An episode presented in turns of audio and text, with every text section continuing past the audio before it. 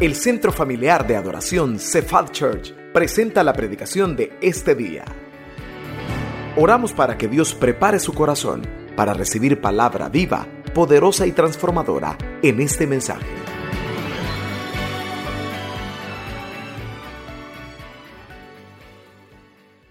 de Cristo Jesús. Amén. Por eso el Señor nos hace milagros, porque somos sus hijos amados. ¿Cuántos creen que son hijos de Dios esta mañana? Y a sus hijos el Señor les hace milagros. A ver, diga conmigo la declaración de fe. Soy un hijo de Dios, estoy ante el trono de la gracia y soy completamente perdonado. ¿Qué más? Bendecido, favorecido y por el Dios de los cielos. Todo esto gracias a Jesús. ¿A cuántos me los tiene consentidos el Señor Jesús? Levante la mano si usted lo cree. Y es por su gracia. Mire, ¿cuántos conocen aquí a la hermana Elcita? Muchos de ustedes la conocemos, tenemos, añales de conocerla. Ella ha servido en esta iglesia. Yo no sé si usted sabía, ella dejó de venir en tiempos de la pandemia, luego se reincorporó, pero le dio cáncer. A la hermana Elcita le dio cáncer. Y esta semana ella nos testificaba que su oncóloga con lágrimas en los ojos le decía, Elcita, estás completamente sana. El cáncer se fue, ya no hay más. A tu edad, a tu edad era difícil que no hubiera metástasis. Usted sabe lo que es metástasis, es cuando el cáncer se ha regado por otra parte. Pero no solo no hay metástasis, sino que el cáncer original se fue, ya no está. Cristo la sanó.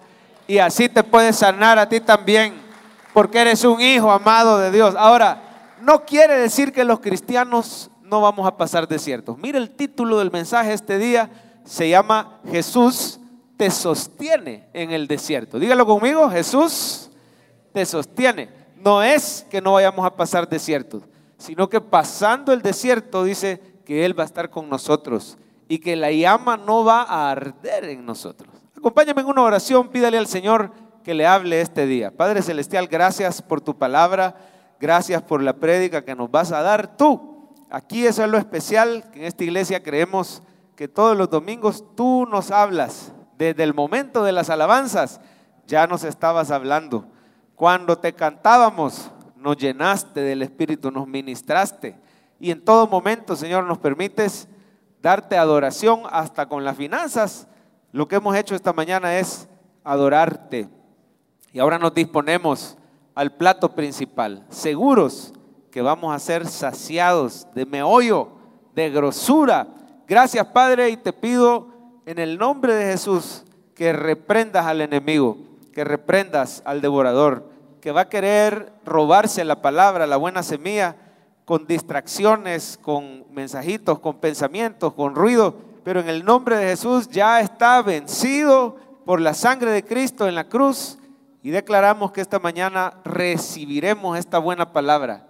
Declaramos que somos tierra fértil por el Espíritu Santo y que daremos fruto abundante. Gracias por recordarnos que tú nos sostienes en los desiertos. En el nombre de Jesús, la iglesia dice, ¿cuál será la mejor alabanza para entonar cuando estamos pasando un desierto?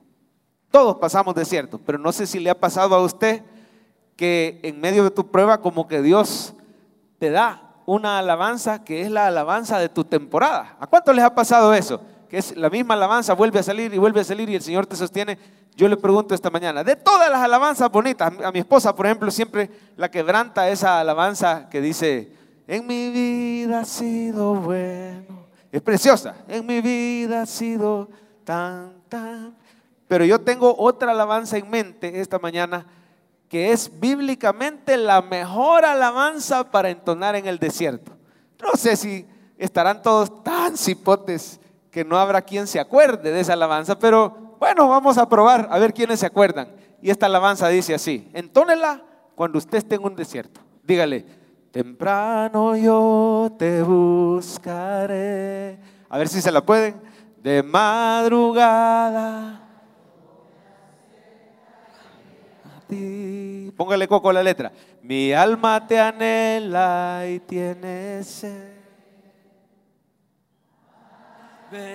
tu gloria. Ajá, ¿y cómo dice el coro? Diga, mi socorro ha sido tú y en la sombra de tus alas yo me gozo. Imagínese, atravesando el desierto y le dice, mi alma está pegada a ti. ¿Cómo termina? Porque tu diestra me ha sostenido.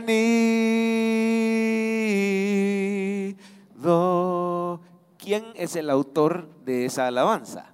No me vaya a decir Marcos Witt, porque el verdadero autor de esa alabanza es el rey David. ¿Lo sabía usted? Abra su Biblia en el Salmo 63 y se va a dar cuenta quién escribió esa alabanza. Lo que ha hecho Marcos Witt es ponerle música, ponerle teclado, pero en realidad la cantaba el rey David cuando estaba pasando un desierto. Salmo 63 me dice cuando lo tenga con un fuerte amén, por favor. Ya lo tiene la mayoría. Vamos a ponerlo en pantalla, Jorgito, y te voy a pedir que la primera vez que lo leamos solo vayamos viendo la letra. Mire, lo que está subrayado es el canto en sí. Así que dice, temprano yo te buscaré. Dice, de madrugada, ¿qué dice? Te buscaré. Mi alma tiene sed. Y dice abajo en el 2, para ver tu gloria y tu poder. Dale tres veces para adelante, Jorgito. Otra, otra. Mire la parte subrayada. Porque, ¿qué dice? Ahí está, mi socorro ha sido tú. En la sombra de tus alas, como decía David, me regocijaré. Está mi alma apegada a ti. ¿Y cómo termina? Tu diestra me ha... ¿Se da cuenta? El verdadero autor de esta alabanza es el rey David. Marcos Witt le puso una música bonita y gracias a eso ni cuenta nos habíamos dado. Mire, los domingos muchas veces estamos cantando salmos de alabanza al Señor.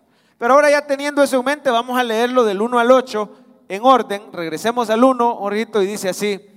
El 1 dice, Dios, Dios mío eres tú, de madrugada te buscaré. Mi alma tiene sed de ti. ¿Qué más dice? Mi carne te anhela en tierra seca y árida donde no hay aguas, para ver tu poder y tu gloria, así como te he mirado. O sea que David aparentemente ya no está ahorita en el santuario, ha tenido que salir y anda por tierra seca y árida, anda en un desierto. Dice, aquí en el desierto quiero ver tu poder y tu gloria. Mira el 3, porque mejor es tu misericordia que la vida. Por lo tanto, ¿qué dice? Mis labios te alaban. Así te bendeciré en mi vida. En tu nombre alzaré mis manos como de meollo, lea conmigo, como de meollo y de grosura, ¿será que? Saciado. Cuando te busque de madrugada, voy a ser saciado. Y con labios de júbilo te alabará mi boca cuando me acuerde de ti en mi lecho. Cuando medite en ti, mire, se desvelaba en el desierto, pero dice que iba a alabar al Señor porque lo iba a saciar. Ahora lea conmigo esta parte, porque has sido mi socorro y así en la sombra de tus alas me regocijaré está mi alma apegada a ti, tu diestra me ha sostenido. Como le decía, el rey David entonaba este canto de alabanza cuando estaba pasando un desierto. Yo quisiera que usted subraye en el versículo 1 a dónde se ve el desierto. Y David le llama tierra seca y árida, donde no hay aguas. ¿Ya lo vio? Dios, Dios mío, eres tú. De madrugada, dale Coqui, ponete el 1 y me siguiendo. De madrugada te buscaré, mi alma tiene sed de ti, mi carne te anhela, y ahí subraye en tierra. ¿Cómo es el desierto, hermano? Es tierra seca y árida, donde no hay. En el desierto no das fruto temporalmente. En el desierto podés sentir, pero los sentimientos son engañosos. Por eso hay que basarnos en la verdad. Pero podés sentir temporalmente como que no está contigo el Señor. No hay agua, donde es tierra árida donde todo es cuesta arriba, donde te sentís con dificultades. Hermano, no estás solo si estás pasando un desierto esta mañana. Yo no sé quién estará pasando un desierto y siento fuerte ministrar el área familiar, fíjese. No sé qué prueba familiar estarás pasando. Si tu matrimonio se está tambaleando, si estás enfrentando dificultad con un hijo, con una hija, o si es otro tipo de desierto, pero cuando esté atravesando un desierto, el mejor secreto es buscar al Señor de madrugada. Ahí vas a poder decir, tu diestra me ha sostenido. Vamos a ver la frase del día, en desiertos y en tierra desolada, ven al Señor de madrugada. Dígalo conmigo, iglesia, en desiertos Y en tierra desolada, ¿qué dice? Hágame un favor y tóqueme al que está a la par y aconsejelo con esta frase. Dígale, en desiertos y en tierra desolada, ven al Señor de madrugada. Hermano, este es el mejor secreto y de esto se trata la prédica. La mejor clave, la clave de David, la clave de Jesús cuando estuvo en este mundo, porque él también pasó desiertos. ¿Me oyó, hermano? El mismo Cristo Jesús no está solo. Esta mañana, si estás pasando un desierto, no estás solo. Así como lo pasas tú, lo pasó el rey David y lo pasó el Señor Jesús, pero el mejor secreto te lo dan en la palabra de Dios, que te dice, busca al Señor de madrugada. Hermano, acostumbrémonos, aprovechemos este desierto que Dios ha permitido para agarrar el mejor hábito, que es no comience su día sin pasar tiempo en la presencia del Señor. ¿Cuántos se deleitaron en ese tiempo esta mañana? Amén. Que cantaron los de este lado, luego los de acá. La adoración corporativa es un regalo precioso, pero no descuide su tiempo a solas con el Señor. Usted puede tener un tiempo igual a este o incluso mejor, un tiempo de intimidad donde usted derrame su corazón. A David le tocó varias veces salir huyendo al desierto. Por ejemplo, cuando estaba Cipote, el rey David, antes de ser rey, lo perseguía uno que en ese momento era rey. ¿Alguien sabe de quién estoy hablando? ¿Quién perseguía a David? El rey Saúl, el malvado rey Saúl, ¿verdad? Que creemos que ni siquiera verdadero creyente era, ¿verdad? Su desobediencia y todo. Entonces lo seguía y tuvo que salir huyendo al desierto y el Señor lo protegió. Esas fueron las primeras veces que David iba al desierto. Pero ya siendo rey, también le tocó salir huyendo. Vamos a tener pruebas, hermano. Tú has tenido pruebas cuando estabas cipote. ¿Qué le pasa, pastor? Todavía estoy cipote. Amén. Cuando estabas más cipote, has tenido pruebas. Y el Señor te ha sacado y te ha sostenido hasta hoy. Amén o amén. Pero mire, eso no nos quita que a futuro podamos volver a tener pruebas el secreto es el mismo. En desiertos y en tierra desolada, ven al Señor de madrugada. Aquí se cree que David ya era rey. Mira el versículo 11 y subrayemos la parte donde dice que David ya era rey. Dice, pero el rey se alegrará en Dios. Ahí está en su Biblia. Eso nos indica que David ya era rey cuando estaba en esta tierra seca y árida donde no hay aguas. Hermanos, dígame si no es cierto que usted y yo, así como David, atravesamos desiertos, pero en el desierto no estás solo, tú has visto la mano de Dios. Amén o amén. ¿Cuántos han visto la mano de Dios en su desierto? Mira el pueblo de Israel. Yo sé que aquí, hermano, hay gente sentada que Dios le ha hecho milagro. A ver, hagamos una prueba. No me la vaya a levantar por emocionado. Escuche bien lo que le pregunto y si es cierto, entonces levanta la mano. ¿Cuánta gente hay aquí en el culto de las nueve que ha visto los milagros de Dios en su vida? Hoy sí levántalo. Va, mire cuánta mano. Esto es testigo. Usted y yo en el desierto no estamos solos. Como el pueblo de Israel tenemos al Todopoderoso con nosotros. ¿Cuánto tiempo estuvo Israel en el desierto? Fueron dos años. ¿Cuánto tiempo fue Israel en el desierto? 40 años. Y en esos 40 años, hermano, el Señor estuvo con ellos. No les faltó la comida. ¿Cómo se llamaba la comida que llovía del cielo? El maná, el pan del cielo, que en realidad nos habla de Cristo Jesús. Él es el pan que descendió del cielo y el que pone su fe en Jesús está comiendo el pan de vida y no tendrá hambre ni sed jamás. Cristo está contigo en tu desierto.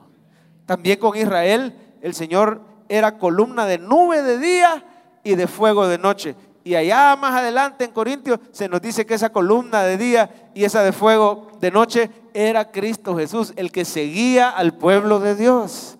Mire, Cristo está con usted, por eso en ese desierto no tenga temor que Él le va a sostener. ¿Lo cree usted que Dios le va a sostener? También el Señor les proveía el agua. En cierta ocasión se quedaron sin agua. Y el Señor mandó a Moisés que golpeara una roca y salió agua de la roca. Así que en medio del desierto el Señor nos sostiene. Por eso la frase del día, leámosla de nuevo, en desiertos y en tierra desolada, ¿qué tenemos que hacer? Quiero preguntarte esta mañana, ¿cómo está ese hábito en tu vida? ¿Estás comenzando el día buscando al Señor? Muchas veces es cuestión de disciplinarse un poco en la hora de la dormida, para que te puedas levantar un poco más temprano y hacer tiempo. No porque sea una obligación religiosa, no, es porque sin Cristo no lo hacemos. Dice, separados de mí, nada podéis hacer. Y, eso se tiene que notar en nuestro día a día, que la prioridad sea el Señor. Si le das tiempo al Señor en la madrugada, Él te va a sostener. Imagínense el mejor ejemplo de eso, el Señor Jesús. Yo le quiero preguntar, ¿creen ustedes que Jesús practicaba eso? Él buscaba al Padre de madrugada. ¿Alguna vez se acuerdan que el Señor haya hecho eso? Sí. Es más, vamos a ver rápidamente en pantalla el Salmo 63, que es el que estamos viendo, pero pensando en que Jesús lo dijo. Vamos a hacer ese ejercicio. ¿Se apunta? Lo hacemos. Vamos a ver a Jesús. Acuérdese que cada domingo, si algo vamos a hacer desde este púlpito, es ver juntos al Señor Jesús. Dice la Biblia, puesto los ojos en Jesús. Cuando usted quiera entender un salmo, acuérdese que los salmos en realidad nos hablan de Cristo Jesús. Él es como la pieza del rompecabezas que te va a ayudar a entender el salmo. Así que David, solo termino con esto. David está en realidad escribiendo el Salmo 63 como profeta. Mire, pongámosle coco porque hasta nos va a decir que Cristo va a venir en la carne en este salmo. Mire esta profecía, por favor. Imagínese a Jesús diciéndole a su padre, Dios, Dios mío eres tú, de madrugada te buscaré. Mi alma tiene sed de ti. Oiga esto, mi carne te... Ya David estaba profetizando que Cristo iba a venir en la carne y que iba a pasar desiertos. Mire, dice, imagínese a Jesús diciendo, en tierra seca y árida donde no hay. Pregunta, ¿se habrá cumplido esto en la vida de Cristo? ¿Cristo pasó alguna vez por tierra seca y árida? Sí. ¿Cuánto tiempo pasó en el desierto Jesús? 40 días y 40 noches. Y llegó Satanás a tentarlo, pero él estaba lleno del Espíritu Santo de Dios. Él estaba lleno de la palabra de Dios que le había dicho, hace un ratito le había dicho, este es mi hijo amado, en quien tengo complacencia. Así que e, eso se cumple en la vida de Cristo. Miren el 2, para poder ver tu poder y tu gloria. Espérame, Coqui, yo te voy diciendo, ver tu poder y tu gloria. Se habrá cumplido eso en la vida de Cristo. Se vio el poder de Dios. Se vio la gloria de Dios en la vida de Cristo. Amén. Vaya, dale a la siguiente. Así como te he mirado, ¿a dónde dice? Pregunta, ¿será que Cristo vio al Padre en el santuario alguna vez? Claro, sí. El verdadero lugar santísimo es allá en el cielo, es la morada de Dios. Y Cristo antes de venir a la tierra tenía comunión perfecta con el Padre. Sus ojos lo veían. Y le dice, así como te miré allá arriba en el santuario, así aquí abajo, en el desierto quiero ver tu poder y tu gloria. Alguien tiene que recibir esta palabra en medio de tu desierto. Vas a ver el poder y la gloria de Dios como estuvo con Cristo, está contigo el Señor. ¿Lo cree? Apláudale si usted lo cree. Imagínese a Jesús diciendo esta palabra. Acuérdese, David está como profeta, diciendo lo que iba a decir Jesús después. Porque mejor es tu misericordia que la vida. Y como dice, mis labios, ¿alguna vez pasó esto en la vida de Cristo? Que sus labios alabaron al Padre. Sí, lo alababa en el aposento alto, cuando iban a tomar la Santa Cena, lo alababa cuando multiplicó los panes, los peces, levantó las manos y alabó al Señor. Él siempre alababa al Padre. Dale, Jorgito. Vamos a ver, dígame si esto se cumple en la vida de Cristo. Cristo diciéndole al Padre, porque tú has sido mi... ¿Alguna vez pasó eso? Que el Padre defendió a Cristo de algo. Y cuando lo querían apedrear los fariseos, y lo querían matar antes de tiempo, el Señor lo socorrió.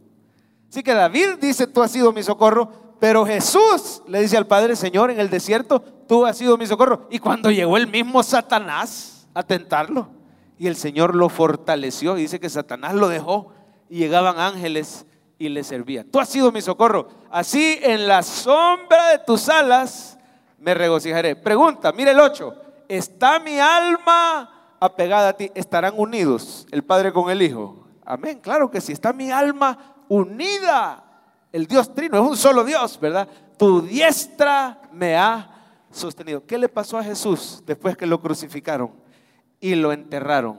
Tu diestra me ha sostenido. Se levantó y Dios lo exaltó hasta lo sumo y le dio un nombre que es sobre todo nombre, para que tú hoy creas en un Cristo vivo que te va a sostener y puedas decir como David y puedas decir como Jesús, tu diestra me ha sostenido.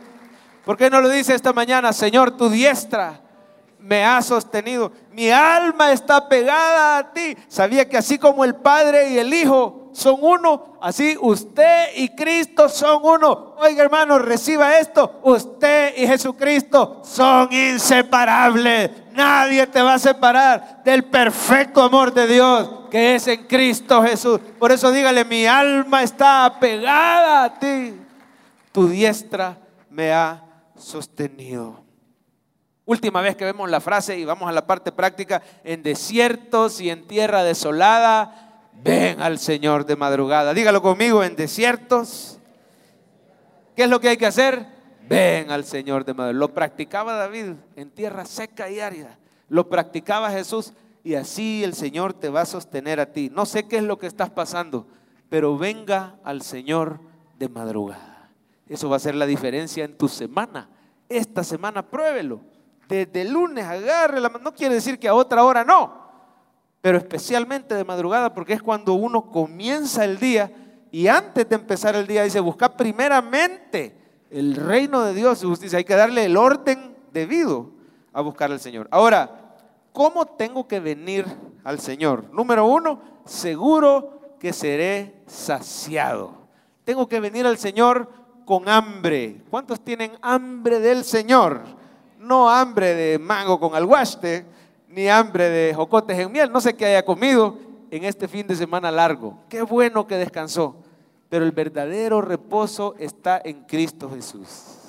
Cuando venimos al Señor, seguros que seremos saciados. Mire por favor en su Biblia los versículos 5 y 6. Mire cómo se saciaba David. Como de meollo y de qué dice? Grosura. Será saciada mí yo no sé si quisiera subrayar eso. ¿Cómo tengo que venir al Señor? Con hambre. Seguro que el corte premium me lo va a dar el Señor. ¿Sabe cómo se podría traducir esto? Traducción al lenguaje salvadoreño. Como alguien que se deleita en un gran banquete, así llega mi alma delante del Señor.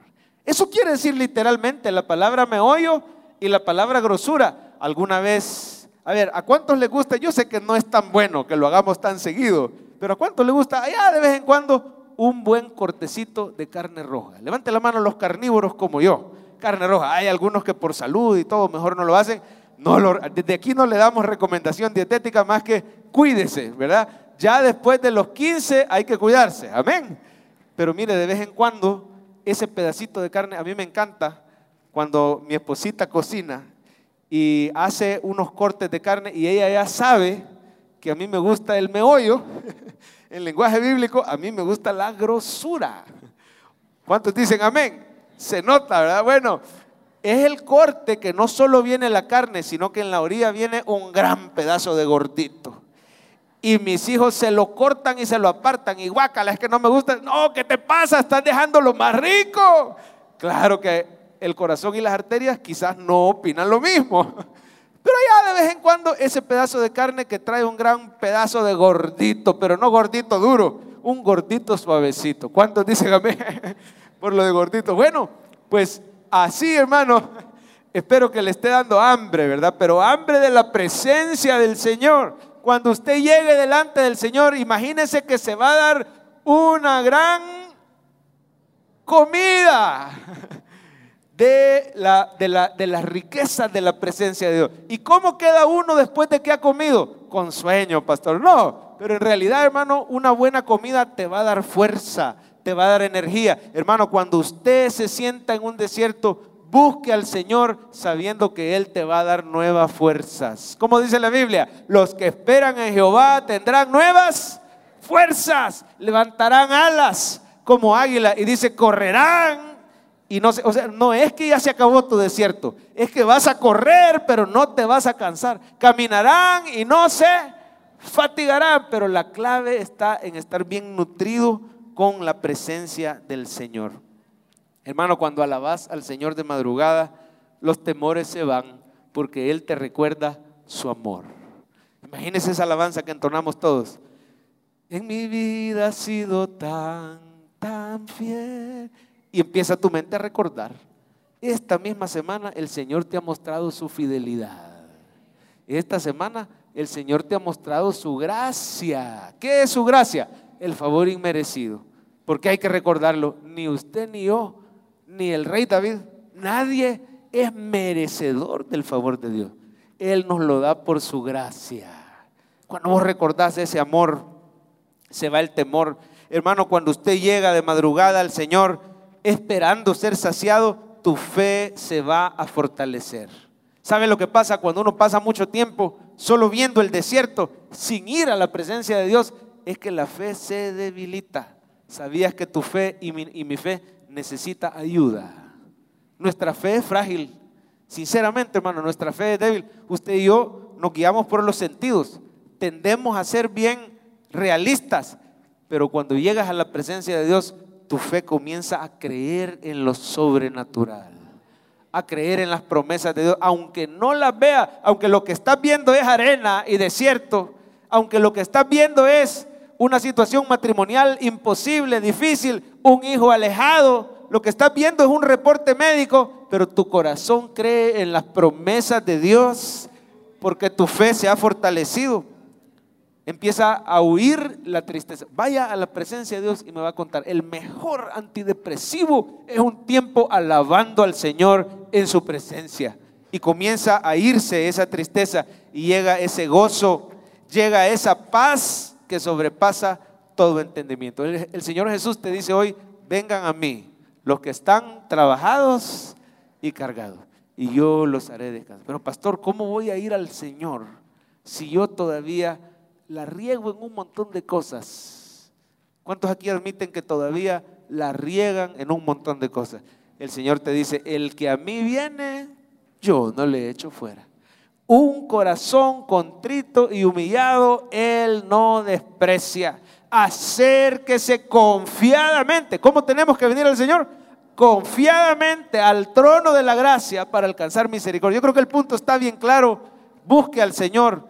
Busque sabiendo que Él no te rechaza. Busque sabiendo que ahí vas a ser saciado y vas a tener fuerzas para enfrentar lo que sea. Yo no estoy aquí prometiéndole que no vas a tener problemas o que ya se acabó tu desierto. No, te va a dar la fuerza para que aguante los 40 días y salga victorioso del otro lado en el nombre de Jesús. Busque al Señor. Sabe, hermano, a veces andamos agotados porque no nos hemos conectado. Uno de estos días mi esposa me dio un regalo que yo le diría es quizás de los mejores regalos que yo he recibido. Esto que tengo aquí es una batería extra es una batería portátil. Con esto yo puedo cargar el celular cuando se le ha acabado la batería. Pero mire, es tan potente esta batería que supongamos que el carro se me queda un día sin batería. ¿Sabe usted que esta batería hasta te puede ayudar a encender el carro? Es decir, un arrancón, por lo menos si no hay nadie que me dé corriente, hay un tipo de cable y me puede ayudar para encender el carro.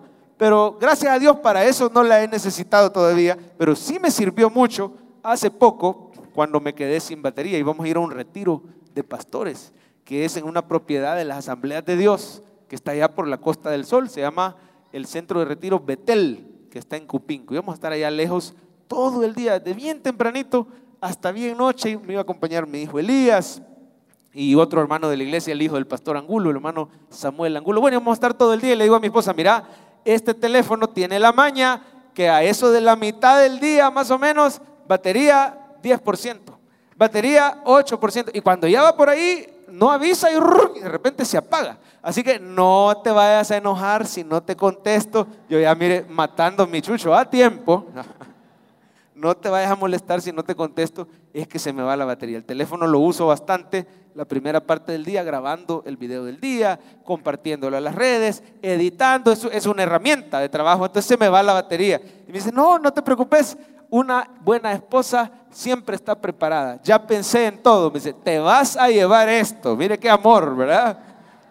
Es más grande que el teléfono, es más grande la batería, es más gruesa, es más pesada. Y me dice, pero no solo la, mira, ya la medí y te cabe cabalito en tu mariconera. Así que te vas a llevar esto. Mira, me dijo, aquí tiene este cable, ¿verdad? Entonces no solo es de tenerla a la par del teléfono, Ya ve como hay unas baterías que no sé cómo es sin, sin cable. Solo con poner encima el teléfono se empieza a cargar. Esta no es así, como diciendo, pasmado. así sentí que me dijo, pero con mucho cariño, ¿verdad? Entre esposos usted sabe cómo es. Pero me dijo, esta no, este lo tenés que cargar. Entonces, cuando ya vaya bajando la batería, haceme el favor y lo conectas porque quiero estar pendiente de ti, del chelito. Me dijo, si necesitan algo. Y por cierto, se vino una gran tormenta ese día, pero bueno, ahí nos tuvimos. Yo sé que lo que a ella le gusta es que yo me esté reportando, ¿verdad? Mira, mi amor, aquí estoy, mira, si querés te mando foto a dónde estoy, si querés te mando video, todo lo demás, ¿verdad? ¿Cuántos oprimidos dicen amén? Son. Pero quiero decirle, hermano, no se burle si a usted le hacen lo mismo. Eh, hay que mantener la fiesta en paz. Amén. Pero ¿qué le quiero decir con esto? Como a las 6 de la tarde, 10% de batería. Y me acordé, ahí lo conecta inmediatamente. Vaya mi amor, ya lo conecté. Mire, lo que le quiero decir es que yo no sé cómo es este cargador que ella consiguió, pero en cuestión de minutos tenía 40%. Hay hermanos que hoy andan agotados porque no se han conectado. Y necesitas ir a conectarte a la fuente de vida que es Cristo Jesús. Estás a una oración de una total renovación. Ponémelo aquí, por favor. Diga conmigo, estás a una oración de una de tener una total renovación. Pero de nada sirve si no te conecta. De nada sirve que usted diga, soy cristiano, viene aquí y no se conecta, sino que solo está viendo, está pendiente, está opinando del culto y eso está bien. Pero si usted no se conecta, es como que yo ande la batería en la mariconera y no la haya conectado. Te tenés que conectar. Hágame un favor, tóqueme al vecino y dígale, te tenés que conectar. Si vos decís que sos cristiano en la semana, pero te domina el temor, pero te gana el afán, el estrés, la ansiedad. Porque decir que soy cristiano es una cosa, pero conectarme a la fuente de vida en oración, en alabanza, eso es estar seguro que seré saciado. ¿Cuántos dicen amén? Número dos, ¿cómo tengo que venir al Señor? Recordando lo bueno que Él ha sido. Mire por favor en su Biblia o en pantalla los versículos 7 y 8. Mire cómo David recordaba lo bueno que Dios había sido. ¿Por qué no lo canta conmigo? Mi socorro ha sido tú. ¿Cómo dice? En la sombra de tus alas yo me gozaré. ¿Y cómo termina? Mía. Porque tu diestra me ha sostenido. David recordaba cuántas veces Dios lo había rescatado. ¿Cuántos favores le hizo Dios a David? Hombre, si lo salvó del gigante. Yo estoy seguro que cuando cantaba eso se acordaba cómo aquel gigante lo había amenazado, pero el Señor lo venció. Oiga bien, David no venció al gigante, el Señor derrotó a Goliat a través de David. ¿Cuántos favores te ha hecho el Señor hoy que puedes decir, mi socorro ha sido tú? Como el Señor lo defendió del malvado Saúl cómo le dio la victoria contra todos sus enemigos, contra los filisteos, cómo después lo salvó de esas traiciones que le hicieron en su reino. Por eso él puede decir, Señor, tu diestra hasta aquí, tu diestra me ha sostenido. Y así usted y yo, hermano, tenemos que venir a la presencia del Señor, no solo a pedirle, sino a agradecerle. Oiga esta diferencia. Cuando venga al Señor de madrugada, no llegue con todo su afán, claro, echando toda tu ansiedad, dice, porque Él tiene cuidado de vosotros. Pero no llegues solo a pedirle con afán, porque entonces vas a salir igual como entraste.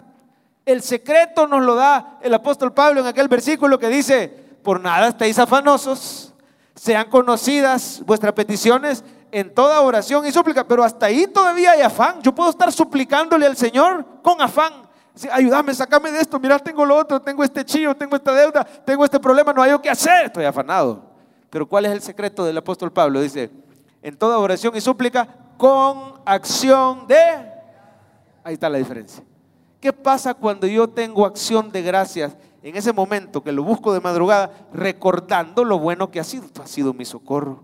hombre, tu diestra me ha sostenido. Ya no estoy con afán pidiéndole lo que necesito. estoy con gratitud agradeciéndole lo bueno que Él ha sido. ¿Y qué va a pasar? La paz de Dios, que sobrepasa todo entendimiento, guardará tus pensamientos, tu corazón en Cristo Jesús. Yo no sé lo que estás pasando hoy, pero si tú le agradeces al Señor, Él va a fortalecer tu fe y te va a poner la paz de Dios, que sobrepasa todo entendimiento. Estábamos hablando de este versículo con un hermano que me dice, pastor, cuando yo entendí lo de Filipenses 4, 6 y 7, si lo quiere anotar, ahí téngalo, Filipenses 4, 6, cuando yo entendí que dice, por nada estés afanoso, sean conocidas tus peticiones, pero con acción de gracia mi oración cambió. Hoy entro a la presencia de Dios primero dándole gracias y después pidiéndole. Hoy entro dándole gracias por milagros que ha hecho en mi vida, oiga esto, y por milagros que ha hecho en la vida de otros. ¿Y sabe qué hago, pastor? Me decía este hermano, yo no me pierdo las vigilias de fin de mes, las noches de gloria. A ver, digan conmigo, noches de gloria. La próxima noche de gloria va a ser de este viernes en 8, o sea, no el viernes 22, sino el viernes 29. ¿Y qué son las noches de gloria?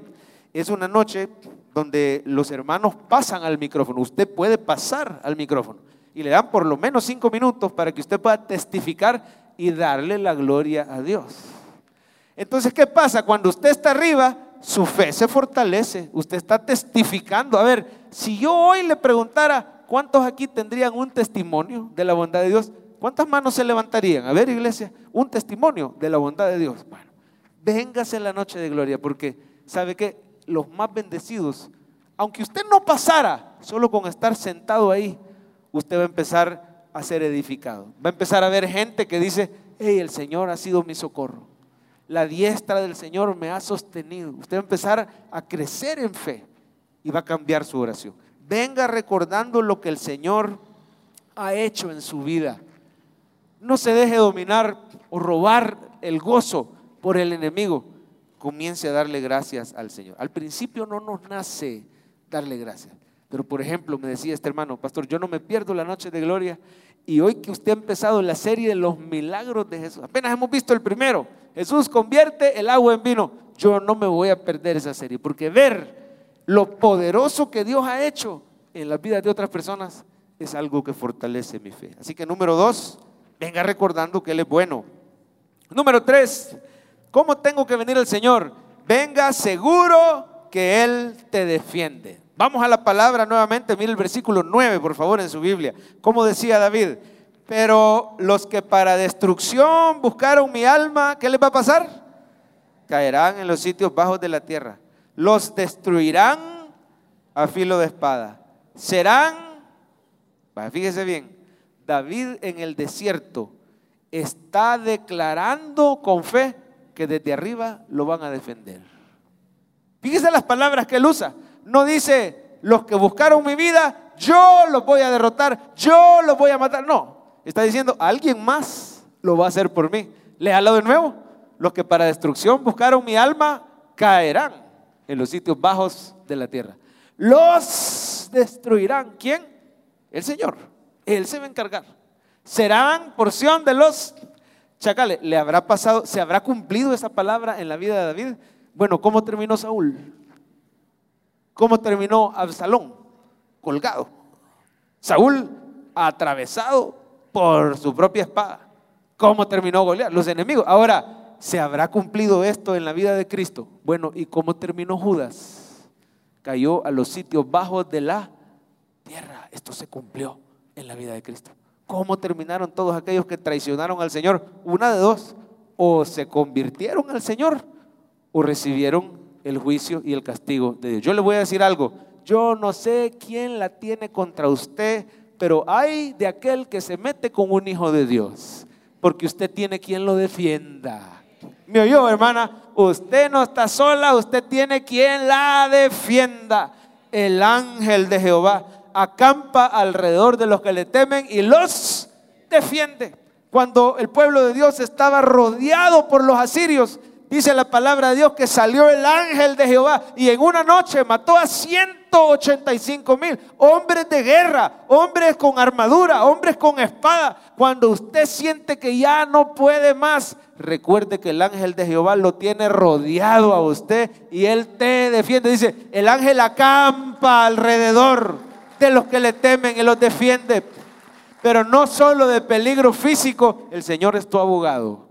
Lo voy a decir de nuevo, usted tiene quien pelee por usted, el Señor es tu abogado y Él nunca ha perdido una. Se la pueden hacer a usted, pero no se la pueden hacer al Señor. ¿Por qué? Porque Él es justo y Él se va a encargar. Dice la palabra de Dios en Romanos 8:33, mire cómo tenemos quien nos defienda. ¿Quién acusará a los escogidos de Dios si Dios es el que justifica? ¿Quién condenará? Mire quién te defiende, iglesia. Léalo conmigo. Cristo es el que murió, más aún el que también resucitó. ¿Qué más? El que además está a la diestra de Dios y el que también hay alguien que está intercediendo por ti en ese desierto que estás pasando para que tu fe no falte. Y su nombre es Cristo Jesús. Él te defiende. Y tiene que venir delante de Dios, expóngale su causa. Expóngale cómo usted se siente. Mira, me están haciendo esta injusticia en el trabajo. Mira, yo no siento que esto sea justo. Mira, Señor, defende mi causa. Así lo hacía David. Así lo hizo el Señor Jesús. Venga seguro que el Señor le va a defender. Yo siento en mi corazón decirle a alguien, vení a la presencia de Dios y vas a ver cómo Dios te defiende de esa situación que estás pasando. ¿Lo cree? Una hermana de esta iglesia hace poco pasó por un desierto terrible su esposo se fue. Y no quisiéramos que estas cosas pasen en una iglesia cristiana, pero pasan. Y más de lo que quisiéramos. Tratamos de dar consejería, lastimosamente ella estaba totalmente dispuesta, incluso a perdonar infidelidad. No voy a decir más detalles, a perdonar infidelidad. Pero mire qué raro, que normalmente lo que cuesta es que el cónyuge ofendido perdone. Aquí no, ella estaba dispuesta a perdonar. Aquí el problema es que no había arrepentimiento, sino que el que pidió el divorcio fue él. Y el que dejó el hogar abandonado fue él. Y ella sentía que se le caía su mundo. Empezó a pasar por un desierto tremendo.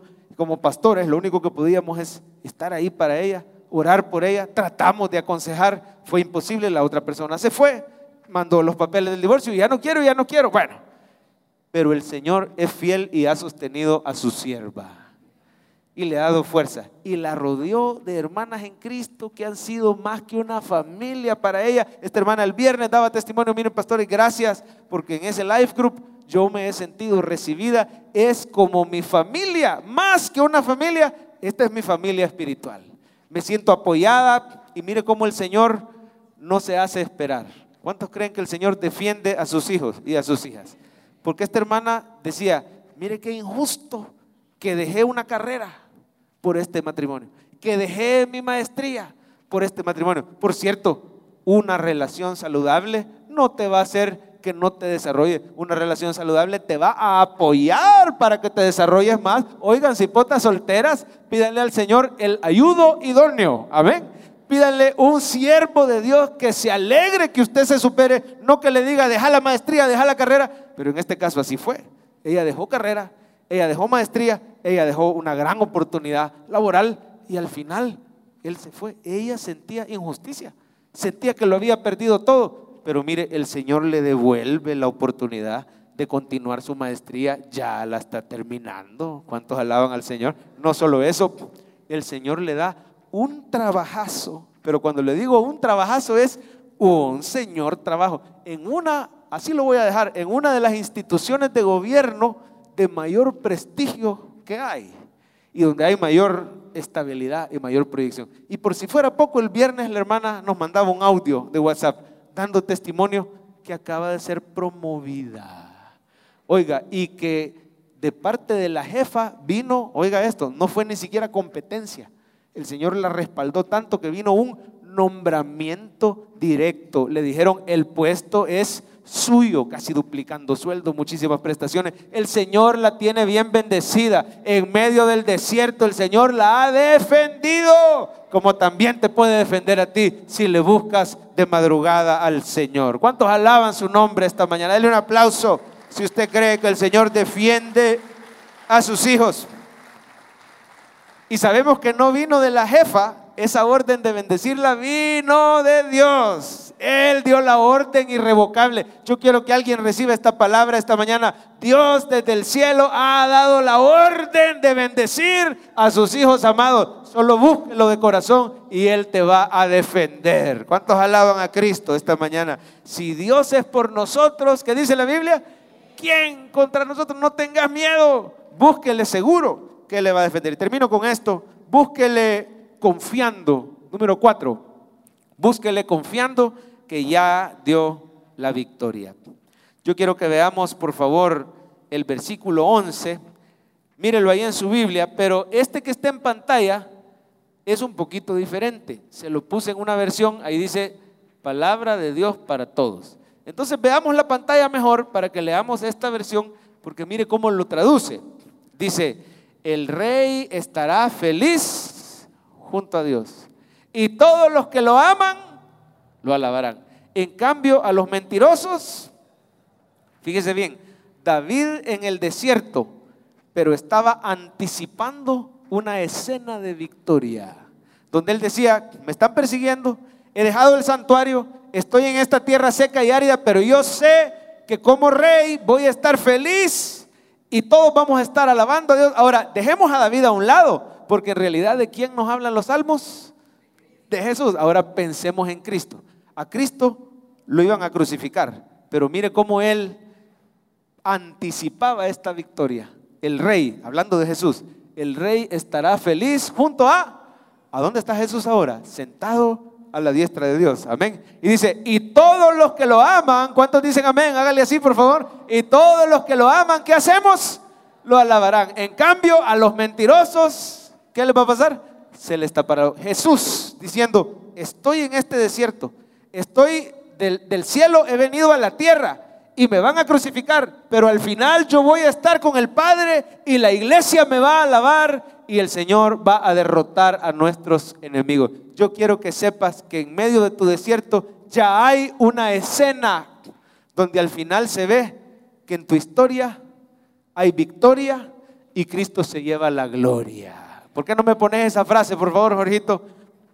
Tu historia termina en victoria y Dios se lleva la gloria. Hágame un favor y dígalo con fe en este momento. Tu historia termina en victoria y Cristo. Diga mi historia.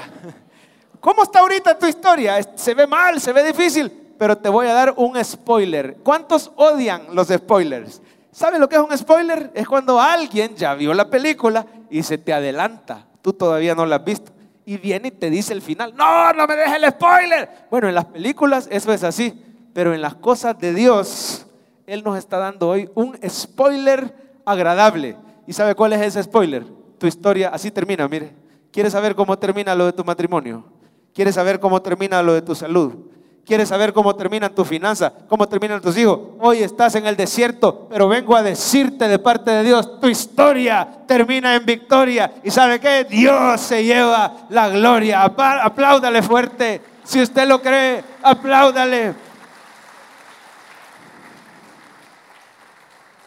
Y así lo, así lo dice el Salmo en ese último versículo. Vamos a ver en pantalla mientras pasan los chicos de alabanza este es el resumen del mensaje. Léalo, por favor, no se desconecte ahorita porque aquí es donde Dios le recuerda estos puntos que hemos visto hoy. En desiertos y en tierra desolada, ¿cuál es el mejor secreto? Ven al Señor, yo le quiero poner un reto. Cántele mañana en la madrugada. Temprano yo te buscaré. La vamos a cantar ahorita, dentro de un ratito, pero cántese la mañana al Señor y piense que así lo hizo el Señor Jesús cuando estuvo en este desierto, en este mundo que así lo hizo David cuando atravesó su desierto. Piense que el Señor lo va a saciar a usted. A ver, leamos los cuatro puntos. ¿Cómo tengo que venir al Señor? Seguro que seré recargado, recordando lo bueno que... Esperamos que este mensaje haya sido de bendición para su vida. La Biblia dice que Dios es santo y el ser humano es pecador, pero en su gran amor, el Padre envió a Jesucristo a morir en la cruz para pagar por nuestros pecados. Luego lo resucitó para darnos vida eterna. Si usted cree en Cristo como Salvador y Señor, hable con Él diciendo, me arrepiento, perdona mis pecados, te ruego que me salves. Ponga su fe en Él y crea que solo Cristo le puede salvar. Bienvenido a la familia de Dios. Le invitamos a congregarse en Cephal Church los domingos a las 7 a.m., 9 a.m., 11 a.m. y 5 p.m. Visite nuestro sitio web cefadchurch.org o búsquenos en las redes sociales como Cephal Church. Dios le bendiga.